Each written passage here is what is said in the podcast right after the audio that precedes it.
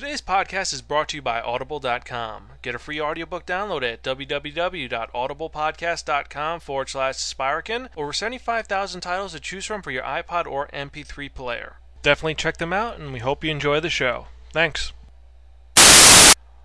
Warning this podcast contains mature language, adult situations, insane inspectors who act like Zenigata, very helpful buxom assistants, super art thieves, short shorts, unsuspecting students, and insanely addictive opening theme songs. Listener discretion is advised.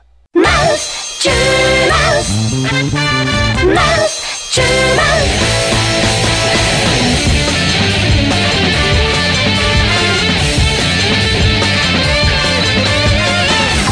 泥棒に恋泥棒いろいろいるけど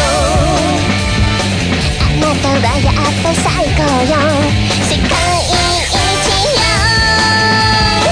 一度でいいからお愛したい。秘密の話してみたい。だけどあなたはどこにいるの？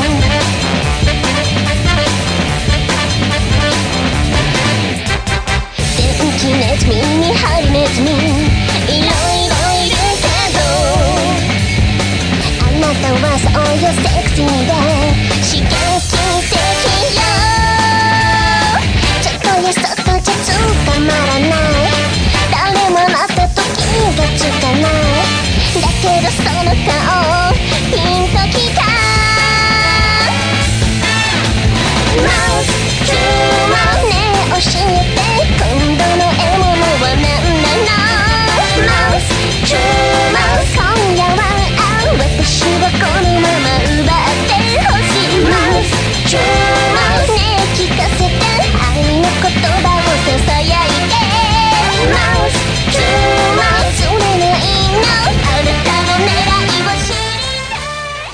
Episode 101 Nothing Cannot Be Stolen by Mouse.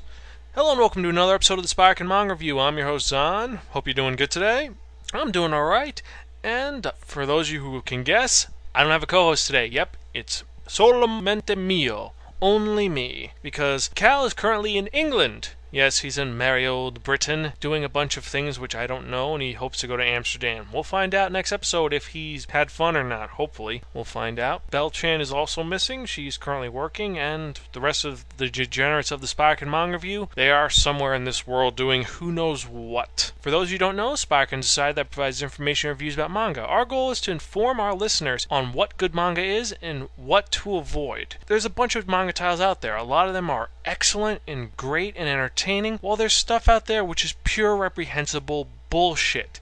It's crappy, it's boring, and to top it off, it's drawn like ass. Now, there's a lot of good stuff out there and a lot of bad stuff, and we will give you enough information so you can make the decision on your own. And you don't have to agree with anything we say, but keep an open mind. And I've heard we've a little bit entertaining, and also we're a little nuts here, so whatever, who knows. And if you want to check us out at our main website, www.sparkin.com, where you can find out about our podcast, the Sparkin Manga Review, and any of our earlier episodes, our supplementals. And if you really are interested, you can check out our sister podcast, the Sparkin Movie Review, which is released every Saturday or something like that.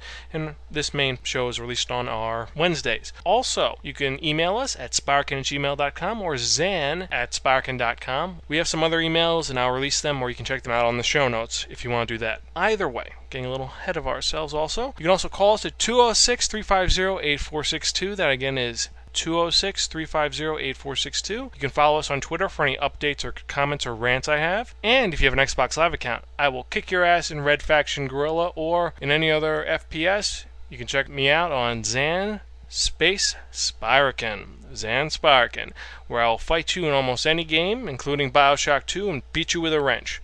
We'll see. So, think that's it. I think I've said everything. Well, as you could guess, this is a new episode, an interesting episode, a very new era, because it is our 101st episode. Yes, 101 episodes. We've been here quite a long time. I've worked so hard just trying to keep this podcast going for the last two years when Mason left, when all stuff, I've kept going. I've gone further than Anime World Order, and I'm going to keep going as far as I can until the end, until this podcast is dead and done and you all hate me. And please email me if you hate me, or love me. I don't know. We'll see. Either way, I also have some news. As you can guess, we've been a little absent the last two weeks. That's because I need a vacation after episode 100. And yes, I've gotten five emails saying the episode sounds horrible. Well, the problem was I had to record it on four different mediums, and combining them was a bitch and a half.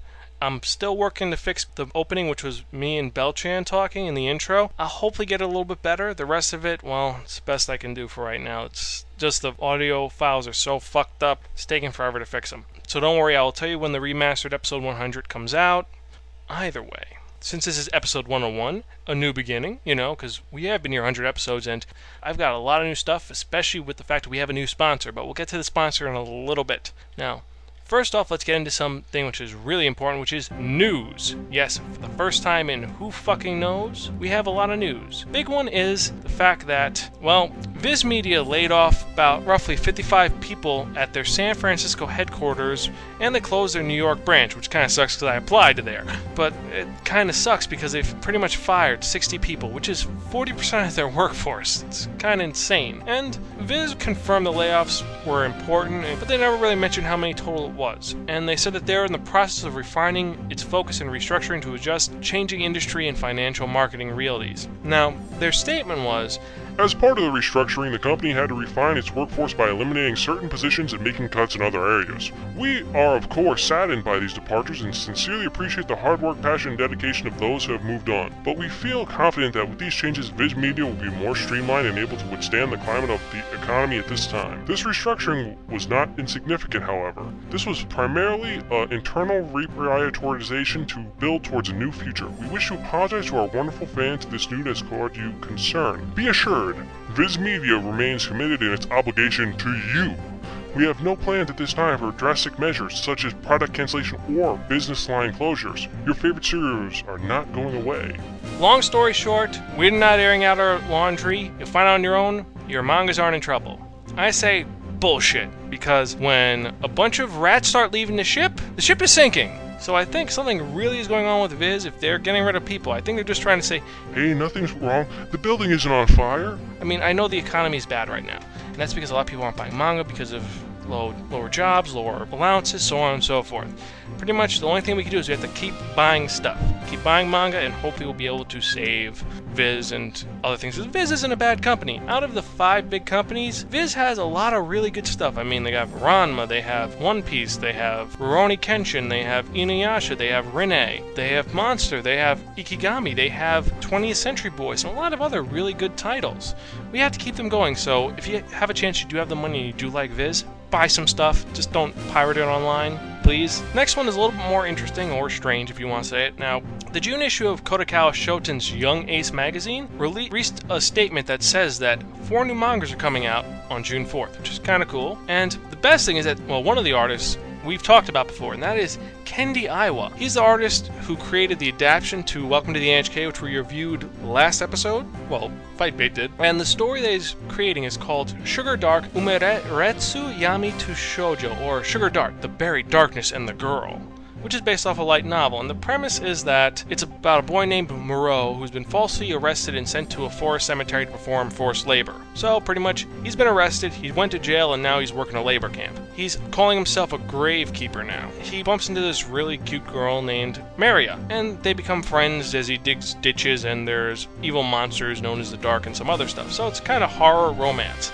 Sounds pretty cool. The other really big creator is Rikudo Koshi. Now, if you've never heard of this guy, this guy is completely and utterly batshit insane. He's the guy who created Excel Saga. And he's creating a new series called Echo Xeon. Now, when I heard Xeon, I immediately thought, Sieg Zeon! This is probably going to be a Gundam series. I don't know, but this has been his first manga he's creating in Young Ace, and it's going to be coming out in July. Viz Media may pick this up. We'll see. Who knows? Some other news we have? The creator of Inubaka, We're Crazy for Dogs, Yukiya Sakuragi, her manga has ended. It's over, finished, and it's a series about this girl named Suguri who has this weird ability to, for dealing with all types of dogs at a pet shop. Ironically, Inubaka is on the wheel this week, but we'll get to the wheel in a moment. So, hold on for a second. Let me get the rest of the news out. All right. And I do write this stuff on paper. It's kind of weird. I'm old school like that. Anyway, in Albuquerque, Well, there's a high school which voted on banning Death Note in that and all districts, and pretty much the vote failed. Yeah, I could go further into the whole Death Note debate, but we went over it last time, and it was just kind of what the fuck. It's not really much else really with the Death Note topic that I haven't said already or that any of my other cohorts have said, which is even worth mentioning. Now, something else going on is that DC Comics has decided to get rid of their CMX line. And it's been around for about eh, six years, give or take. And so what's happened is that DC's decided that since even though they've gotten so much stuff, they've been releasing so many cool series like Swan and Mega Tokyo and these other series, they've decided that as of July 1st, they're going to cease publication of any new titles. They're going to still come out with the other ones like Mega Tokyo, which is going to be brandished as a DC comic officially, and besides that, they release a publication saying they want to Acknowledge the efforts and dedications of the CMX staff and to our thanks our fans who have supported CMX. So what's another company's let's fucking get rid of it? Viz, let's fire off all our employees. DC, let's fire off all our manga employees. I'm starting to see a trend here, don't you? Just a little bit. Either way. On to some last bit of news. Well, one other thing, this is kind of cool, is that the manga author Yukiko Seki has decided to create an adaptation of Makoto Shinkai's 5 centimeters per second film. She's making a manga of it. Now, if you've never seen 5 centimeters per second, it's a weird, I'd like to say it's surreal, but it's almost slice of life ish, which is an anthology of three stories involving this guy and his distance in life. Like the first one is the physical distance, and I heard Anime World Order may be covering it. That's what Clarissa is supposed to cover whenever they release that fucking new episode, which is probably going to be in 2014. They take so fucking long, but she's going to review it in that, so you can check that out. It's a pretty cool movie. I definitely recommend it, even though it is out of print. You could probably find it on Netflix or online. That's really it. And if you've never heard of Makoto Shinkai, he's the guy who created Voices of a Distant Star, which is a movie he created himself with just his girlfriend and himself as the voice actors. Now, there was a Canadian artist who did the same thing for this weird, like a samurai movie with wolves. However, Voice of a Distant Star was done better. Honestly, it was really done a lot better. Either way, there's also a manga that Tokyo Pop released, but you're never gonna find it because Tokyo Pop stuff has disappeared over the time.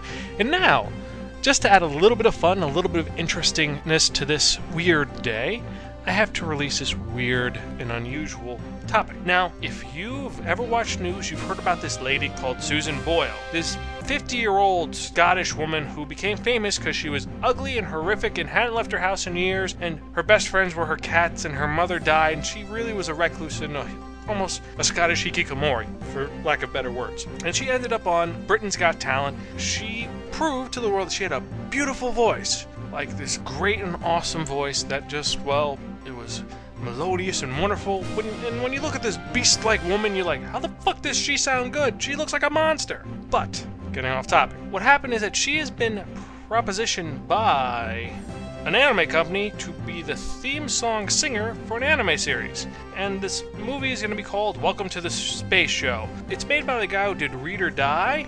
And I know this isn't an anime podcast, but the fact is, the fact that Susan Boyle, this horrific man woman creature who has a beautiful voice, is going to be doing the theme song, it's intrigued me into seeing this series. So far, the only thing we know about the movie is it's a family film, it's a science fiction film, and it's about this kid who moves into the countryside, and four friends are going to go on a space spanning adventure that takes them somewhere weird. And I am completely fucking confused about what she's gonna sing because I didn't think Susan Boyle knew anything besides English and Scottish. But hey, we'll see. I mean, what else does she have to do? I mean, she went crazy and cried and went nuts and did other things, and she has a beautiful voice. And I don't think she has any propositions besides the fact that Hugh Hefner told her that there's no way in hell that she'd ever do a nude spread in Playboy even though I doubt that that'd be probably either the most sold issue ever made or would be the most reviled issue of Playboy ever made. Yes, and now I know I've gotten rid of all of my female fans, and most of my male fans are like, oh god, Susan Boyle. But now let's get into something else. Since it is a 101st episode, we have emails. Yes, emails. The emails, the emails, what, what, the emails. I should do something else, like make an email sound. If you want, make an email MP3 for this podcast and send it to me, like a soundbite I could use for when the emails come on. It'd be really cool. Send it to sparkin at gmail.com, or you can leave the voicemail yourself and just record it straight up on 206 350 8462, our voicemail. But either way, so we have two emails. First one is from Austin Landia, who is sending me an email from I don't know. I think New York, maybe. But he's just Wondering if any of you guys are going to Anime Next this year in Somerset, New Jersey. Now, if you remember last year, myself and my esteemed associate went to Anime Next. We met Fake, and it was an awesome time. This year, however, it's a little bit more difficult because one, my esteemed associate, he's stuck at work and he won't be able to get off. And financially, I don't know if I'm gonna be able to swing it this year, but Cal's interested in going on his own. You might see him there. He'll be wearing a Spirekin shirt. And, well, Bell-chan was debating about it. She may show up on the Sunday. We'll see. I mean, I really want to go. There's a lot of cool things there at Anime Next. And also, it's really close to me. It's like maybe, I don't know, two hours. And it's right next to where my brother lives. So I could just crash at his house and go there. But we'll see what happens. It might be cool. It might be nice. Uh, oh, I can't do it either way because it is on my nephew's christening day. So on Nikki's christening day, if you remember, I have a nephew. So that answers that question. I won't be able to go. But I guess that's it for Austin. Oh, wait, he left me one other thing. He wants me to. as PS is he wants me to review a bunch of manga. And because of that, I'm going to put it on the Wheel of Manga for this week. Well, a couple of them, not all of them. I want to space it out a little bit. Ironically, the next email from Sarah Field, and that sounds like a fake name or it's either that or the celebrity. I don't know. But anyway, Sarah asks me. Here's Ed, love the podcast. Thank you. Thank you very much. Just a quick question for you. Do you rate the Wheel of Manga or what? 'Cause we never know what the hell's on there. Well, Sarah, honestly, I don't. I know you people are like, bullshit, he's lying, but hear me out. Pretty much what happens is I take my list of the 10 manga I pick for the week, right? Right. Then I go to listrandomizer.org and I put the list in there and I randomize it, right? Right. And then I actually post it on the forums, sparkin.rapidboards.com. I may actually put a section in the actual website, www.sparkin.com, for the list randomizer to put actually, here's what the wheel is for this week. Might be cool, I don't know. You put that on there, and then what I do is I spin the wheel, Whatever it lands on, that's what I do. I don't pick, I don't say, hey, I'm going to do this one, because there's a lot of times I get shit I don't want to review. Perfect example Angel Sanctuary. I didn't want to review that. Or worst, I didn't want to review that. But, you know, there's other things like So- Socrates in Love, and there's some other series I review and get. It's not bad. But that's what I do. I mean, if you want me to, I will post up the list whenever you guys want. Just email me, or I could make an actual video of myself spinning the wheel of manga, but that would reveal the mystery of the wheel of manga and what it actually looks like. Because people have speculated. One guy said. It's just a fake wheel that you made out of paper and tin. No, not that lazy. I actually did something pretty cool with it. But again, we're getting off top. So I think that's it for emails. Yeah, only the two, nothing else. Please send me some emails, sparkin at gmail.com or zan at sparkin.com. It'd be really cool to get those emails. Really. Honestly. Seriously. But either way, let's get into what we've all been waiting for. And you know what I'm speaking about. I'm talking about the review for this episode. Now, if you remember in the wonderful and great episode 100, besides the fact I had the really trippy ending, which if you got the anime that Stinger was from, you get a cookie. Last episode, I spun the Wheel of Manga, which you've been speaking about, and it dictated unto me that I'd be reviewing a very perverse manga, a very interesting manga. And what manga am I speaking about? I'm talking about Mouse. Yes, Mouse, written by Satoru Akahori. Wait, I know that name, Satoru Akahori. Haven't I reviewed something else from him? Actually, I did. In episode one of the Sparkin Manga Review, this first episode, which came out two years ago in two weeks, I reviewed Sorcerer Hunters, Bakuretsu Hunters. Yes, so this guy who did that did this, so you can expect there's a lot of ecchi humor and a lot of comedy and adventure in this. It's pretty cool. He also did Abenobashi, Maze, Saber Marionette J, and some other manga, which I won't mention here. It was also illustrated by Hiroshi Itaba. It was published by Hokosensha and hasn't been released over here for some odd reason. I don't know why. It could be because of the massive nudity. I don't know. But anyway, it is a seinen manga. It was originally released in tankobon form around 2000, roughly to 2004. So for four years, there's 14 volumes. There was also a 12 episode anime, with each one was 15 minutes long, so they're almost like half episodes, which kind of covered the entire series in a really weird way, changed some of those topics, and had a little bit less nudity, but had a kick ass opening theme, which I'm playing right now in the background. And there was also a prequel, which was created called Mouse Bakumatsuden, which came out 2005, which explains when he first started out. Well, and it'll be an adventure, comedy, harem, etching series. So you can guess there's a lot of boobies and perverted stuff abound. Yes, there is. Now, Mouse is about Mouse. A super thief. And the first records related to Mouse date back to the Tensho period, 1504 to 1521. And from the diaries of Sunatoyo Senji, a member of the nobility, for a long time a thief going by the name of Mouse has lurked about this town. It's said that the famous Nezumi Kozo of the Edo period was also part of this Mouse dynasty, but no one really knows. Even in the Meiji, Taisho, and Showa periods, records of thief from Mouse or Nezumi has existed throughout time, and at the end of the Showa period, the thefts suddenly just kind of came to a halt and stopped. But it didn't end there. It wasn't long before Mouse appeared again, and that's where we open up, because Mouse is a thief who's been around supposedly for 400 years. No one knows where the hell he's from or what's going on, and it's been about 20 generations since Mouse appeared. Now, the manga opens up in Yamano School in Setagaya, Tokyo. It's a pretty big school. The number of students are roughly 30,000, and it's huge. It's a giant school with a proud history dating back years and years and years, about 120 years, and it's about the size of Clamp Academy. It has multiple universities, multiple high schools, multiple grade schools, hospitals. It's its own town almost, except it's not shaped like a demonic pentagram. And it's a very prestigious school. It's run by some family that isn't around anymore. The manga opens up with this guy, Sorata Muon. Now, Sorata is, as he's running, he's simple looking guy, kind of frail, thin, wearing a lab coat for some odd reason. He's got long hair, a ponytail which goes down to his back, and he's just kind of normal looking guy. As we find out later, Sorata is an assistant art professor at the school. He's also a graduate student. So what happens is, is he's working on his graduate program. He's working at the school to get credit as the art teacher for the high school students. And apparently he does really good work. And he's running to a faculty meeting where the school is being addressed by Fuyuhara, the dean and chairman of the school, and he's addressing them in a very cool way as opposed to doing like a loudspeaker having an actual meeting. He is so monolithic that he has to address them via a video screen. And as they're she's going into the school, suddenly he bumps into one of the teachers. And she says, Mr. Muon, this is the third time this week you've been late. And I know that you're a graduate student, but still, you're setting an example because you're an assistant art teacher at our high school. So why are you late again? And Muon is like, uh, I'm sorry, I, I'm really sorry, um, Miss Momozono. Now, this is one of the first main characters, May Momozono. She is a physics teacher, She's 22 years old, and tall, statuesque, blonde hair, and with a, I'll say, a J cup in Japanese. She's pretty stacked, really thin, and she's pretty mad. And as she's chastising and yelling at Sorata, another teacher shows up and saying, you, you can't be slacking. You should be on time and you have to follow the rules. All of us do. And this girl shows up, short hair, looks kind of tomboyish, wearing a tracksuit. And this is an, the physical education teacher, Kaikyo Hazuki. And she's a little bit tomboyish and she's yelling and be like, What's wrong with you? You're just being a stupid, lazy man. A little upset. And they're both chastising him, and he's like, Oh man, this isn't fair. I'm just tired and sleepy. And as he's sitting there regretting, another teacher shows up and bumps him. Well, this is the school nurse, Yayoi Kurabayashi, who is typical brown haired, big glasses, nice, a little shy, and she has huge huge boobies. I'm talking icon level double G boobs, like huge jiggly bubbly whatever. And she says, "Oh, I'm sorry, Mr. Muon, that you're getting yelled at, but I have something that'll keep you awake." She pulls out this little bottle.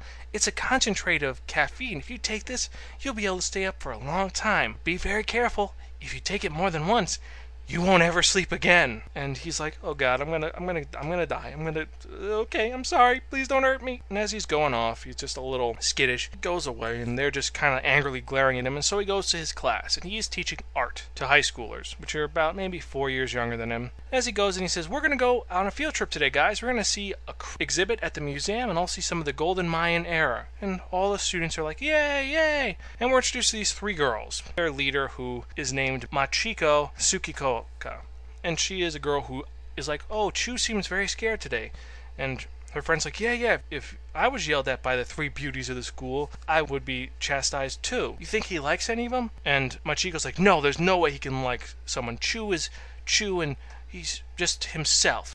As you can guess, she's madly in love with Sorata, and she wants to have his kids and have his family, and she's crazy in love with him. But either way, if you noticed, they call him Chu-chan.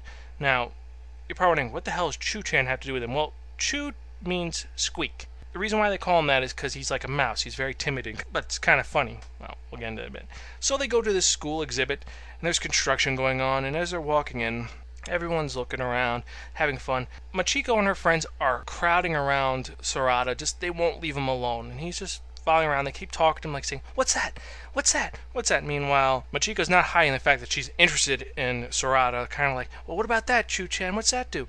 And he's like, "Please don't call me Chu Chan. I, I don't appreciate it." And as they're walking around, they come to this golden skull, which is in a case, and he's like, "Oh, what's that, Chu Chan?" And Sorata's like, "Well, that is golden skull that was found recently by the Mayans. It's only one of its kind, and it's very valuable and it's just kind of nice. And as they're talking about it, and Machiko starts blabbing on like an airhead, you see Sorata's eyes suddenly take a glint as he talks about that's the only one of its kind, and he's like, "It's kind of interesting, isn't it?" And as the girls walk away, he suddenly smirks and moves his hand really quick and walks away. And as he walks away, on the display case, you see a note taped saying, At 3 p.m., this skull will be stolen by Mouse. As you can guess, Sorata is a super thief, Mouse. Now, as you can probably guess, because of this note, the museum's in an uproar, and they call the police to come in. And the cops show up and like, "Oh, what's going on? What's going on? We're gonna get that mouse." And there's this one guy, this inspector, who's like, I will get him today. That mouse he keeps hiding from me, and I will get him and catch him, and he will be mine. I will bring him to justice. And yes, this guy has an Inspector Zenigata level of obsession with Mouse. Mouse is his Lupin. He's the one that got away that Onizawa is trying to get a hold of and trying to capture. And as they're walking away, Machiko notices the cops like, "What's going on?" "Uh, I don't know. Oh no. Oh, hey Minami. Sorata says and he waves to the inspector's assistant. He's like, "Oh, Chu-chan." He's like, "Why are you calling me Chu-chan?" Well, now you can assume that's where the nickname came from. He's like, "Well, it's like that infamous thief Mouse is going to be showing up. He says he's going to steal the skull at three o'clock, so we're here to get him and whatnot." Oh, really? All right, have fun. And as they're walking away, Machiko says, "You think that Mouse will be able to steal it, Chu-chan?" And he's like, "Yeah, anyone can do anything possible." And as they turn away, you see the glint go across Sorata's face and goes, "There's nothing that cannot be stolen by Mouse." Mouse. And then from there, what happens is that as the cops are setting themselves, getting ready to go, suddenly, suddenly the room starts to shake. Someone says, "Earthquake!" So everyone starts running out of the building, being cops, as opposed to saying anything. Oh, it's something different. Everyone runs out, and as they run out, turns three o'clock. This entire museum, which is roughly 900 feet by 900 feet in diameter, give or take, it's a huge museum about the size of a small mall. It gets stolen it just falls, sinks into the ground. And as it's sinking into the ground, you just see a masked figure in black with straps, and he looks pretty cool. Check out on the homepage for a picture of Mouse because he's really cool looking. And he's standing there and he says, "The golden, skull, is, mine." Ha ha ha! And as he's watching, Inspector Onizawa is like, Mouse! You got away again. as opposed to trying to jump into the hole or do something else, he just kind of seethes as Mouse was able to get one over on him. And so, later on, Sorata's going home with a package, and in the package, you can guess, is the golden skull. And as he walks in, he's like, I just hope everything works out. And as he walks in, he goes to his apartment and grabs the door. It almost like it has a thumbprint lock. As he holds the door, door opens. And as he walks in, he hears, or in English, Master. He's like, oh god. Turns around, and who do you see? You see Mei, Yayoi, and Hazuki, all dressed up in very provocative outfits, saying, Oh Master, you're home. We're sorry we were so mean in class. We know you were tired because you were planning the thievery. We're sorry. Please punish us. And, and please, oh, I did so good. Please reward me with your. And they are propositioning him and rubbing against him and being very, well, most guys would have thrown themselves on top of them by now. And he's like, Oh, it's okay. Can you stop this? And they say, No! And then they jump on him, pile him, and then we can assume that naughty time happened. Yeah, this is a very, as you could say, perverse manga. There's a lot of sex in it. And unlike with a lot of other harem series where the guy never gets laid, the girls don't like him, this one, guaranteed. Every chapter, or most chapters, he's getting sex from one of his assistants or a random other person. He has a lot, a lot of sex. It's crazy. Like, and that was only the first chapter. The second chapter is literally he does a job, he comes home, and then it's the three girls competing with one each other to have sex. And you could see that each one has their own little thing going on. Like the first one, May, the tall, blonde, like almost the leader of them, she is very, I'm going to do whatever I can to help him out. I'm the oldest of your servants, because they're his servants. they will do whatever he says. And you find out that the reason why May works with him is because of the fact that her family is like the dedicated servants to the Muon family. And they've worked forever working on him. And what happens is that she was saved by him on their first caper together, and she's become enamored with him, and she's oddly in love with him, and she wants to do whatever she can to make him happy, and she gets very jealous of him. The other thing is that whenever she sees him in short shorts, she goes crazy because it reminds her of when they first met, and she's a little bit of a shotacon. 'cause She likes it when he's dressed up like with little short shorts or with like bug catching gear and whatnot, and she'll kind of drool and try and jump on him and do things to him, a lot of things to him. Then you have Yayoi. Yayoi is well, she's a very repressed girl. Later on, you find out her story is that she was afraid of men, and because of an incident which happened, she stumbled upon May and Sorata having sex when he was a young, young kid, and well, not that young, maybe middle high school student. But either way, as she watches May and Sorata having sex, she's impressed by how domineering and how strong he is, and it makes her hot and bothered. And she was kind of got interested in it, and he had to save her at one point. There's a whole story which I'm not even going to get into, but he saves her, and then, well, she's now his pet, almost. She will do anything he says, and she constantly wants him to punish her. She is a bottom. well, she has a big bottom, but she's a bottom. She is submissive and wants him to do anything, and she's constantly like, please punish me, master. Please walk me around like the dog I am. Please. And you're kind of like, okay. Kind of kinky and weird, but please don't smother me with your giant boobies. And then last there is Hazuki, who is, well, she's a cosplay nut. She likes dressing up in different costumes. And more often than not, whenever you see her, she's wearing a kinbaku. That's that rope strap thing that a lot of bondage people wear so they can't move and they can things can be done to them. She's more into like kinky play than submissiveness, so she's a little more down to earth and more not as creepy as Yayoi. Yayoi's just kind of like use me as a bathroom, use this and just soil me, and you're like, okay. Her deal is that she has multiple personalities. When she was young, her parents died, and she ended up living with her uncle, who was abusive and mean because of the fact that her father left this treasure. Didn't say what it was, but the only person who knew was Hazuki. And because of him beating her and abusing her, she developed multiple personalities. I think it's like six of them, and they never could come out. And what happened was that Sorata went to find the treasure, actually dressed up in drag in a pretty cool sequence, and he figures out the treasure and saves her and endears her to him, and she's now madly in love with him, and she wants to do anything she can to make him happy, just like Mei and Yayoi. And Hazuki is the more playful of the bunch when she's not in her teacher role. In her teacher role, she's a uber bitch, but it's pretty unique how she's designed to be a multiple personality case, yet she's so playful and fun. This gave Satoru a lot to play with, so he has a character who can be seven characters at once, but they're merged. So it's pretty unique to do that. So each of these girls are Mouse's, Sorata's assistants, and they help him with all of his capers, do different things. Like Yayoi uses the computer to hack, and Zuki is the one who infiltrates areas and can change into different people. She's the master of disguise. And then May is the person who finances all the stuff, and she's the one who mainly helps him out when there is issues. Like if he needs a decoy, she'll dress up like him and save the day. And they help him out, and they work kind of hard to make him happy. And when he's not in mouse mode, they try to rape him severely.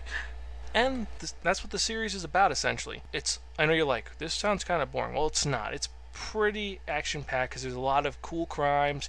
It's all art thievery, and it's he works on a crime. They help him out. He does the crime. Onizuka is after them. He almost catches them, but they get away, and that's essentially what it is. And there's a lot of sex humor in it. That it's very formulaic. It could go on and on with okay, this happens, this happens, this happens, but it's not. It's very formulaic, and it's a little strange times because there's a lot of interesting stories. Like some of the heists that he does is he steals an entire tower. He steals, well, he saves a girl from a pedophile by deflowering her in a very weird way because he's trying to steal her lingerie. It's this whole thing. He steals cherry blossom at one point. He steals a stag beetle. He steals a giant mushroom, which is 30 inches, which Hazuki says is smaller than his Matsutake, which that thing is 30 centimeters. So if he's bigger than 30 centimeters, he's a big guy, which would explain why the women are after him. He also steals wine. He steals an entire house. He steals a lot of weird and unusual things, and it's very formulaic at first. With the like I said, with the chapters just going, okay, we're setting up the heist, doing the heist, the end, so on and so forth, back and forth. And the particulars always change, but the setup is like, can he do it? Is he able to do it? Is he going to make things better? And you just learn more about this universe itself. Only in Volume 5 is it when it gets really interesting because of the fact that you're introduced to another group called 4S. Now, 4S is a group of art fanatics who, all right, Mouse steals art because he wants to just steal it. 4S's job is there to protect art, but they've become, from the original goal, which we have to protect all art, to we have to take all art, keep it away from the public eye, and we'll sell it to the highest bidder. So they become a bunch of assassins and crazed fanatics who just want to kill people and get art, and they're very cruel and ruthless. And ironically, their top agent, Juan, who whenever you hear it, it sounds like the sound a dog makes, like woof. He is a their biggest assassin, their biggest paid killer, and he is an adversary to the Muon family. He actually killed Sorata's father, supposedly. Well, it's kind of weird because they say he's still alive, but he, he's a very bad man. Very, very bad man. He's an adversary, but he's released way later in the series. Now, some other things about the series which should be known is the fact that the chairman of the school, Fuyuhara, is Momozono's grandfather. So the entire school is actually Mouse's headquarters, like their hidden rooms and hidden passages and all his supercomputers and all these other things which will assist Mouse in his different endeavors and thievery. And overall, it's a pretty, well, honestly, weird series. It's kind of generic at times, but it's pretty entertaining, and I happen to like it. A lot of people won't like it because it's so formulaic.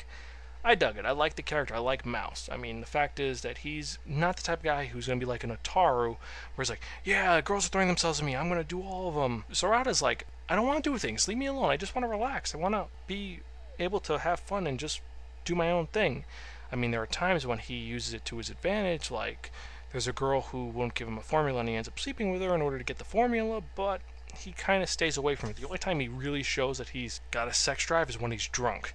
Then immediately it's just crazy. Like there's an entire thing, it's the New Year's chapter. When it's New Year's and you see all the servants of the Muon family, there's like 300 of them.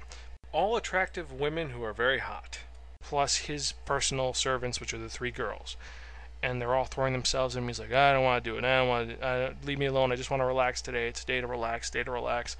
And as they're harassing him, what happens is that Fuyuhara gives him some sake, gets him completely drunk, and then suddenly he jumps on all of them. And Sorata wakes up. He's like, "What the hell happened? I just remember drinking with Fuyuharu. What what happened?" And he looks around at his bedroom, and there's like 50 girls all unconscious. Like Please, Master.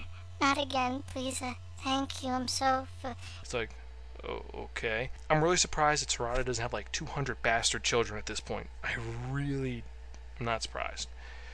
Now, the art style is really, really good. I enjoy it. It's besides the fact it is a little bit sexy and there is fan service in it. I like the designs of a lot of the costumes. I love the designs of some of the machinery that Mouse uses for his heists. Also, I like just the designs of the treasures themselves. I mean, there's a beautiful necklace that's drawn. There's a lot of statues which are very elegant. The crystal skull looks like it's made of metal, which is really nice. Well, it's a golden skull. I keep saying crystal skull. Damn you, Steven Spielberg and Indiana Jones for perverting my brain. Damn you. But art style is really cool. Story's a little bit formulaic. For that reason, I'd have to give, well, personally, I would give this Ball from a Friend and Don't Return Unless Offered Pocky. If you don't read this, it's a really good story. I like it, but it is formulaic. So for that reason, I'm going to have to give this a gift from your crazy Aunt Muriel. Okay, but unforgettable. It's a series which boils down to a super thief who steals all his artistic stuff and won't leave any of his assistants behind. No matter what happens, if they get shot, if they get stabbed, he will go and save them. And he endears himself into their hearts and in the hearts of every other woman possible. And yes, this is very fake and unreal, but it's something which you could strive for and you actually like a lot. And I enjoy this series very much and it's unforgettable in my opinion. And girls won't like this because it's very perverse and there's a lot of boob jokes. But hey, it's a guy manga. It's obviously a seinen Ah, you know what? Fuck it. I'm gonna give it my rating, which I've used so many times, but I think it deserves it. If you don't agree with me, it's no problem. Guys, you may be may like it. Girls, you may hate it, but I like this series. I'm a guy and I liked it, even though it is very repetitive and very strange. I'm gonna give it a from a friend. I don't return unless offered Pocky. It's that good. It's that interesting, and to be honest with you, I liked it. I liked the characters, and I am now going to create Mouse on SmackDown versus Raw, just for the fucking hell of it, because I'm in a weird mood. So I'm going to make him, well, when we're done recording. So, before I forget, because there is something important we got to talk about, I got to talk about the fact we have a sponsor. Now, if you're listening in the beginning, we have a sponsor, Audible.com. Now, Audible.com is a website which allows for you to download audiobooks, and they're pretty cool. They're very nice and they're very different. And they decide to give us, the Sparkin Manga Review, a little deal for you guys. Now, for you, the listeners of the Sparkin Manga Review podcast, Audible's offering a free audiobook download with a free 14 day trial to give you a chance to check out their services. Now, there's a bunch of different titles you can get. Like me personally, at work I've been listening to Brain Droppings by George Carlin, a very cool book. And it's very fun and it's very different. And I was able to get it for free on audiblepodcast.com forward slash Sparkin. And you could definitely check it out. There's a lot of other books. If you don't like that book, it's no problem. There's things like House Rules by Jodi Picoult, Bite Me by Christopher Moore, I Am the Messenger by Markus Zusak. There's a bunch of books. There's over 75,000 books you can get. And hey, it makes it a lot easier. I mean, I love reading, don't get me wrong, but they take a lot of room. The audiobooks you can get from audible.com, you can just put them on your podcast or your Zune and you are ready to go. You're ready to set. Now, all you got to do to download your free audiobook today is you go to audiblepodcast.com forward slash Sparkin. That again, it's audiblepodcast.com forward slash Sparkin for your free audiobook. If you need to spell it, it's in the show notes. You'll see it says sponsor and it has the link. Or if you want to be a little bit easier, just go to our website, www.sparkin.com, and click on the link itself.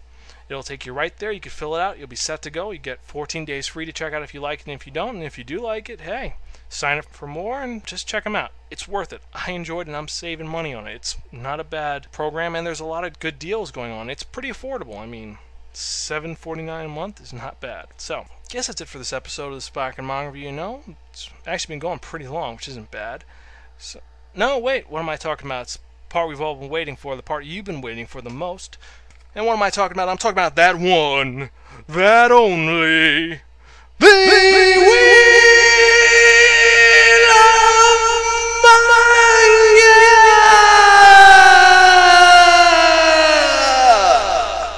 Yes, friends, the Wheel of Manga, except no substitute. Now, what is the Wheel of Manga? It is a Wheel of Fortune with 10 slots on it. What I've done is I've assigned a manga to each of the 10 slots. So what I'm going to do is I'm going to spin the Wheel of Manga, and whatever number lands on, that's I'm reviewing for episode 102 of the Sparkin Manga Review. And hey, it'll be pretty cool because we got some nice titles that were given to us by Austin, and we also have some very interesting titles that some other people chose, including Cal. So we'll see what happens. So let me spin the Wheel of Manga, and we'll see what I'm going to be reviewing for episode 102. Actually. Number eight. Now, number eight is going to be Aria. Hmm.